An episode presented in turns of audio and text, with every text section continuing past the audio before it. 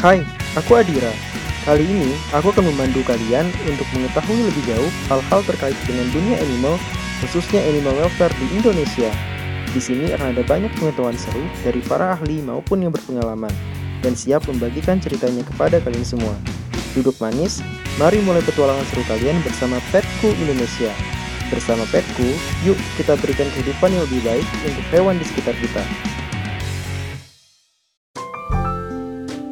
Halo semuanya, selamat datang di podcast Petku Indonesia. Di episode kedua hari ini, kita kembali hadir untuk membahas hal-hal ataupun isu-isu terkait dengan animal welfare di Indonesia. Dan tentunya akan semakin seru dengan pembicara yang juga lebih lagi ke depannya. Nah, kebetulan malam ini sesuai tema kita akan membahas tentang animal welfare dalam kacamata veterinarian. Dan kita sudah kedatangan tamu yang luar biasa, narasumber yang bakal membagikan insight, pengalaman, dan juga hal-hal seru kepada teman-teman semua terkait dengan animal welfare, yaitu Dr. Radian. Halo, Dok. Ya, halo. Nah, oke, Dok. Mungkin sebelum kita ngobrol lebih lanjut lagi, boleh kenalan diri dulu nggak, Dok? Namanya gitu kan, asal dan mungkin juga background-nya gitu. Oke, siap.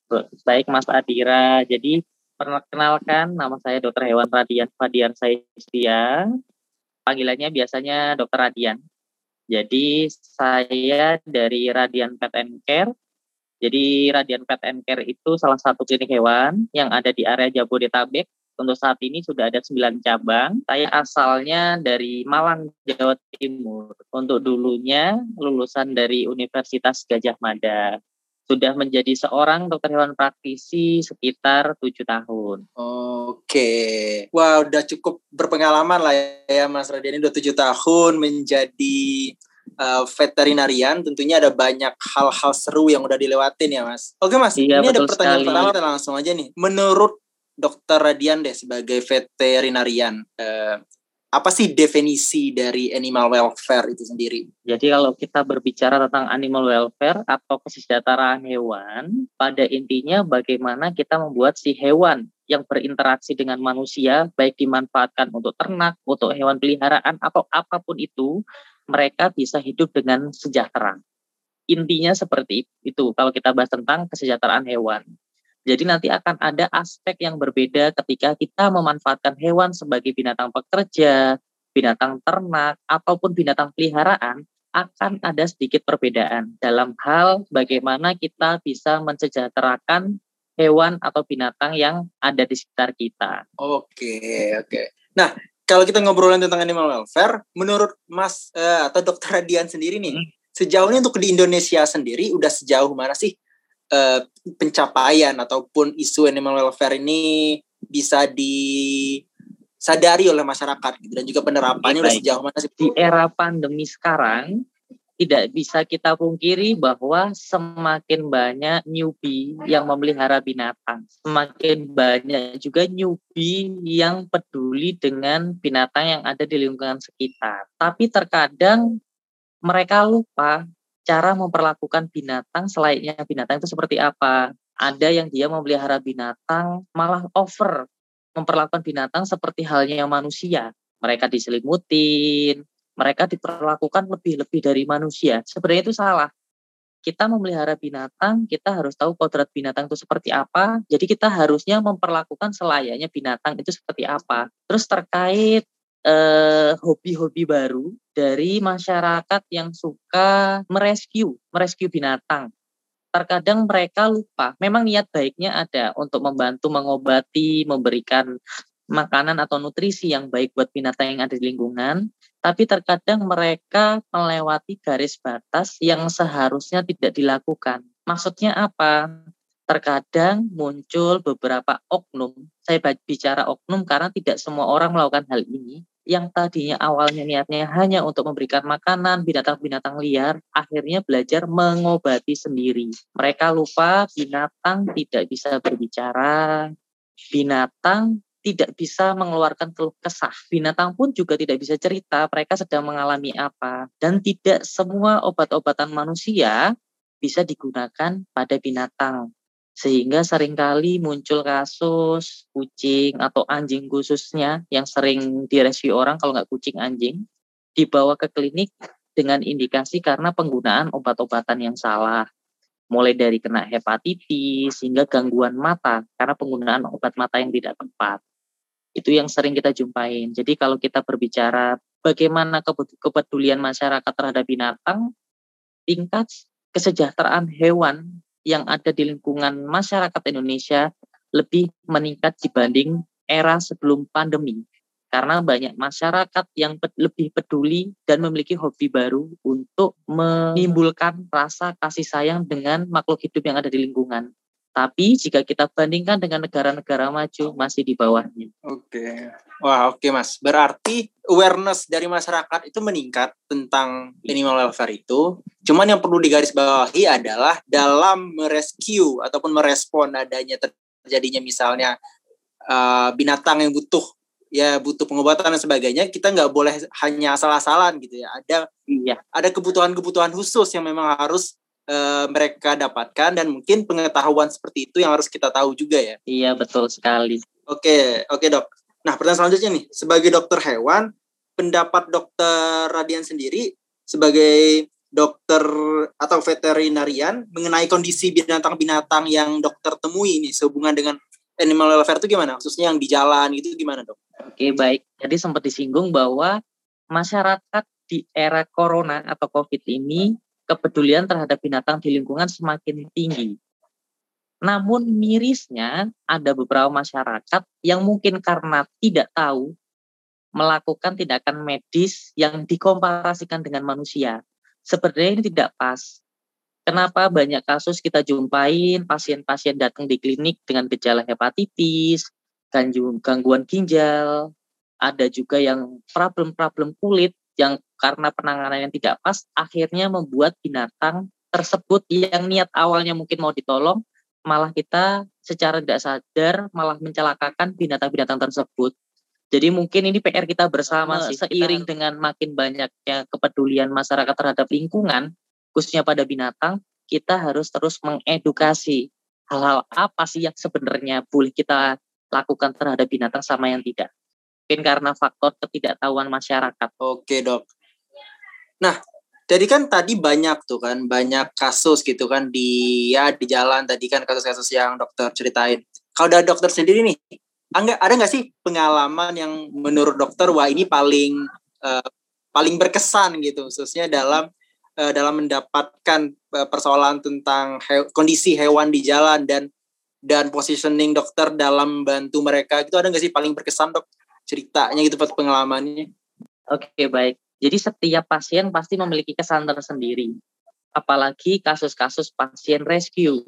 Pasti mereka memiliki background yang beragam, mulai dari yang mendapatkan penyiksaan oleh manusia yang ada di sekitarnya, hingga yang dia dilahirkan di tempat yang kurang layak buat bayi-bayi dilahirkan. Paling berkesan kita seringkali menjumpai, jadi di sini yang harus digarisbawahi, meningkatnya kesadaran masyarakat terhadap lingkungan tidak hanya pada golongan masyarakat yang berumur. Anak-anak SD dan SMP pun sering kita jumpain, mereka datang ke klinik dengan membawa binatang yang baru saja mereka temukan, atau yang binatang yang biasanya mereka kasih makan dan ternyata sakit. Dengan mereka menyisihkan uang sakunya untuk biaya berobat. Itu sangat berkesan. Kenapa? Kalau kita berbicara tentang kesejahteraan hewan, itu berhubungan dengan tingkah laku atau perlakuan manusia terhadap binatang. Kita memang sulit untuk menemukan rasa sayang, rasa cinta terhadap lingkungan kalau kita sudah dewasa. Tapi berbeda dengan anak-anak. Ketika dari kecil mereka sudah memiliki rasa peduli terhadap lingkungan, betapa luar biasanya nanti beberapa tahun ke depan lingkungan Indonesia akan seperti apa terhadap binatang yang ada di sekitar kita. Itu sangat sekali berkesan. Kenapa? Mereka masih kecil tapi bisa memberi contoh kepada yang sudah dewasa-dewasa bahwa kita harus peduli dan sayang terhadap lingkungan kita. Tidak hanya lingkungan tempat tinggal kita, tapi juga makhluk hidup yang ada di sekitar kita. Wow, jadi teman-teman semua, yang penting adalah sedari kecil kalau bisa pemahaman ataupun pengedukasian tentang cinta akan lingkungan, akan makhluk hidup itu udah harus mulai ditanam ya dok, agar kedepannya bisa terus besar dan bisa terus dibagikan dengan orang-orang yang ada di sekitar kita. Keren sih ceritanya dok. Banyak sekali dok, nih. Banyak ya, kalau pengalaman seru nggak bisa ya. Iya. Oke dok.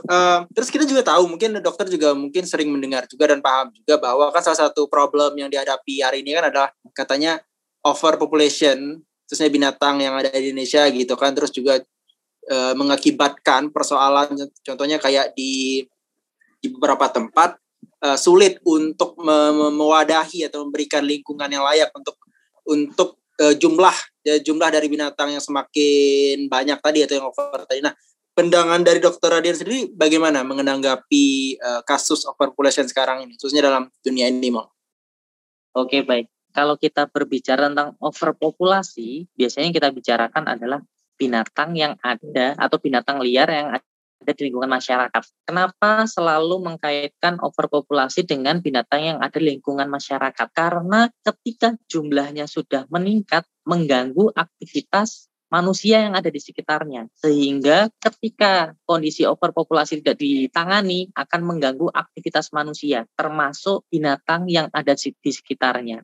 Banyak kasus-kasus kekerasan terhadap binatang yang muncul, baik itu kekerasan secara fisik maupun anak kecil yang mulai ikut-ikutan tingkah laku orang-orang yang tidak bisa dipertanggungjawabkan. Kita berbicara tentang overpopulasi, kita tidak boleh menutup mata. Mau tidak mau, masyarakat juga harus ikut bertindak terhadap problem overpopulasi yang ada di lingkungan kita. Hal nyata atau langkah nyata yang kita lakukan harusnya seperti apa?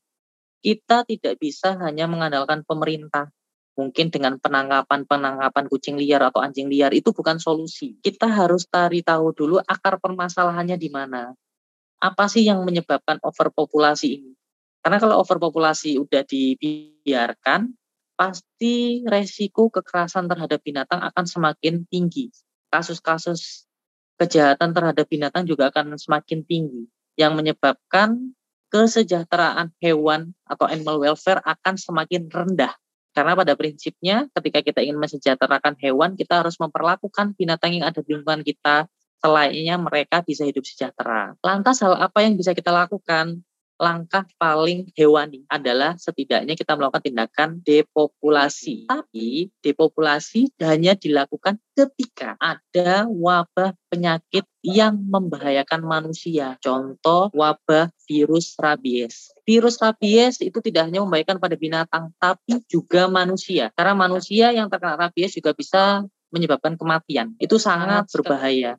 Lantas jika lingkungannya aman, tidak ada kasus-kasus penyakit yang bisa menularkan ke manusia dan membahayakan manusia, hal apa yang bisa dilakukan untuk mengatasi overpopulasi? Dengan sterilisasi. Sterilisasi memang terkadang menjadi polemik. Ada beberapa masyarakat yang mengkaitkan bahwa sterilisasi itu tidak berperi kehewanan karena kita mengambil hasrat mereka untuk kawin.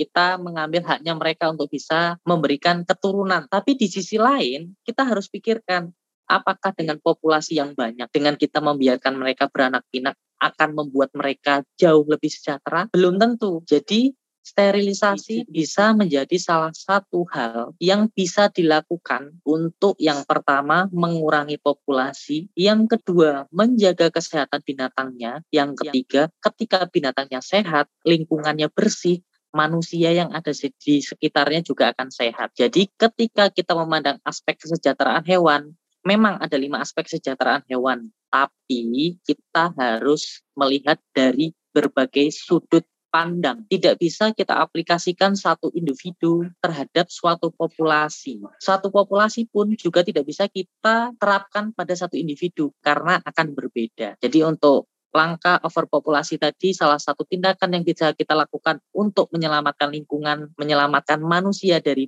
potensi penyakit yang bisa menular dari lingkungan dan hewan yang ada di sekitar adalah dengan sterilisasi. Oke dok, berarti isu tentang overpopulation ini bukan hanya sekedar tanggung jawab pemerintah juga ya dok? Berarti ini merupakan kerjasama masyarakat juga harus terlibat di situ. Nah, kalau menurut dokter Radian sendiri nih, langkah-langkah apa sih dok yang bisa atau perlu kita lakukan sebagai masyarakat untuk meningkatkan animal welfare di Indonesia itu sendiri? Jadi gini, kalau kita berbicara tentang animal welfare, berbicara tentang kesejahteraan hewan, itu erat kaitannya dengan budaya. Kenapa? Perlakuan kita ke lingkungan, perlakuan kita ke binatang itu tergantung dari didikan dari kecil, tergantung apa yang dicontohkan oleh lingkungan. Animal welfare merupakan isu yang tidak akan pernah habis, termasuk di negara-negara maju. Meskipun kepedulian terhadap binatang mereka lebih tinggi dibanding kita.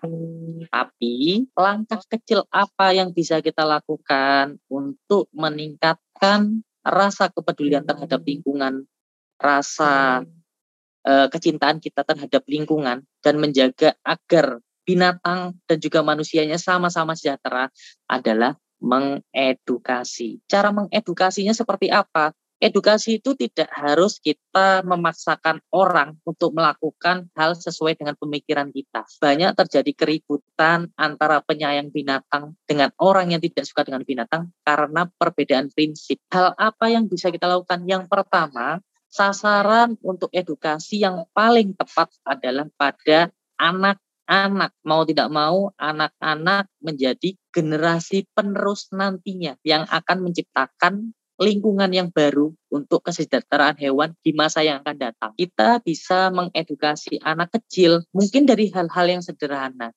Kita memberikan makanan binatang-binatang liar di sekitar lingkungan kita. Kita mengajarkan anak kecil untuk berbuat kasih terhadap lingkungan. Mulai mengajarkan cara memegang binatang yang baik itu seperti apa. Banyak anak kecil melakukan tindakan kekerasan ke binatang karena ketidaktahuan mereka. Mereka anggap lucu. Banyak kasus-kasus leher dikaretin, kaki-kaki dikaretin. Banyak kasus lingkungan yang tidak care terhadap binatang liar. Banyak problem muncul karena binatang liar mereka membuang kotoran di area tempat tinggal. Atau mereka bergerombolan di area tempat tinggal. Perlu kita tahu binatang tidak memiliki akal seperti halnya manusia. Mereka hanya mengikuti kebiasaan yang biasanya mereka lakukan. Mereka datang ke tempat tertentu karena dia menganggap tempat itu aman dan menyediakan makanan untuk mereka. Mulai kita ajari memberikan makanan buat kucing-kucing liar atau anjing liar tidak di tempat yang biasanya menjadikan konflik. Mulai kita naruh misal di area perumahan, kita ngasih makan di luar area perumahan. Itu langkah kecil, tapi kita bisa menumbuhkan karakter anak-anak. Yang kedua, kita mengurangi konflik yang ada di lingkungan. Itu hal-hal yang menurut saya paling relevan. Tidak hanya untuk saat ini, tapi juga masa yang akan datang. Oke dok, jadi pendidikan itu merupakan hal yang penting ya. Untuk semuanya itu, semuanya harus berangkat dari pendidikan dulu. Jika kita ingin meraih atau mencapai animal welfare itu sendiri, juga harus kembali ke bagaimana kita mengedukasi anak-anak kita sedari dini tentang pentingnya rasa kasih sayang terhadap binatang dan sebagainya ya dok. Iya, betul sekali. Nah oke dok. Sebelum kita menutupi podcast kita, obrolan kita hari ini, ada satu pertanyaan terakhir nih. Nah, dari Dr. Radian sendiri, ada nggak sih pesan-pesan untuk masyarakat, khususnya hal-hal yang terkait dengan tema obrolan kita hari ini, dok? Silakan, dok. Oke, baik. Jadi pesan buat semuanya, ada beberapa poin yang mungkin ini sedikit masukan termasuk buat diri saya sendiri. Kita tidak boleh memaksakan orang melakukan aktivitas terhadap lingkungan sesuai dengan apa yang akan kita lakukan. Itu tidak boleh.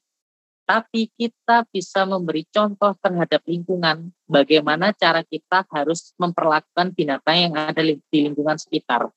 Sehingga lingkungan akan menyontoh aksi yang kita lakukan. Lebih baik kita fokus bagaimana caranya dalam jangka pendek dan jangka panjang. Masyarakat lebih peduli terhadap lingkungan. Masyarakat lebih peduli terhadap binatang yang ada di lingkungan sekitar dengan kita memberikan contoh-contoh dan edukasi khususnya pada anak-anak, karena mau tidak mau anak-anak adalah generasi penerus nantinya. Dari kecil harus kita biasakan dengan peduli terhadap lingkungan. Dan yang terakhir, ketika kita sudah peduli dengan lingkungan, bukan berarti kita bisa melakukan tindakan medis sembarangan. Jangan ragu-ragu untuk konsultasi dengan ahli medis, khususnya dokter hewan yang ada di lingkunganmu. Bagaimana kita memperlakukan atau memberi pertolongan pertama kepada binatang yang kurang beruntung, agar tindakan yang kita lakukan tidak membahayakan binatang yang akan kita tolong. Mungkin itu saja. Oke dok, makasih banget atas pesan-pesannya. Semoga teman-teman sekalian yang mendengarkan podcast episode kali ini mendapatkan banyak insight baru dan bisa menerapkannya di kehidupan sehari-hari ya dok. Amin. Oke, sekali lagi makasih Dr. Radian atas waktunya. Semoga ketemu lagi di episode-episode yang lain dengan obrolan yang lebih seru tentunya. Oke, makasih dok atas waktunya. Sampai.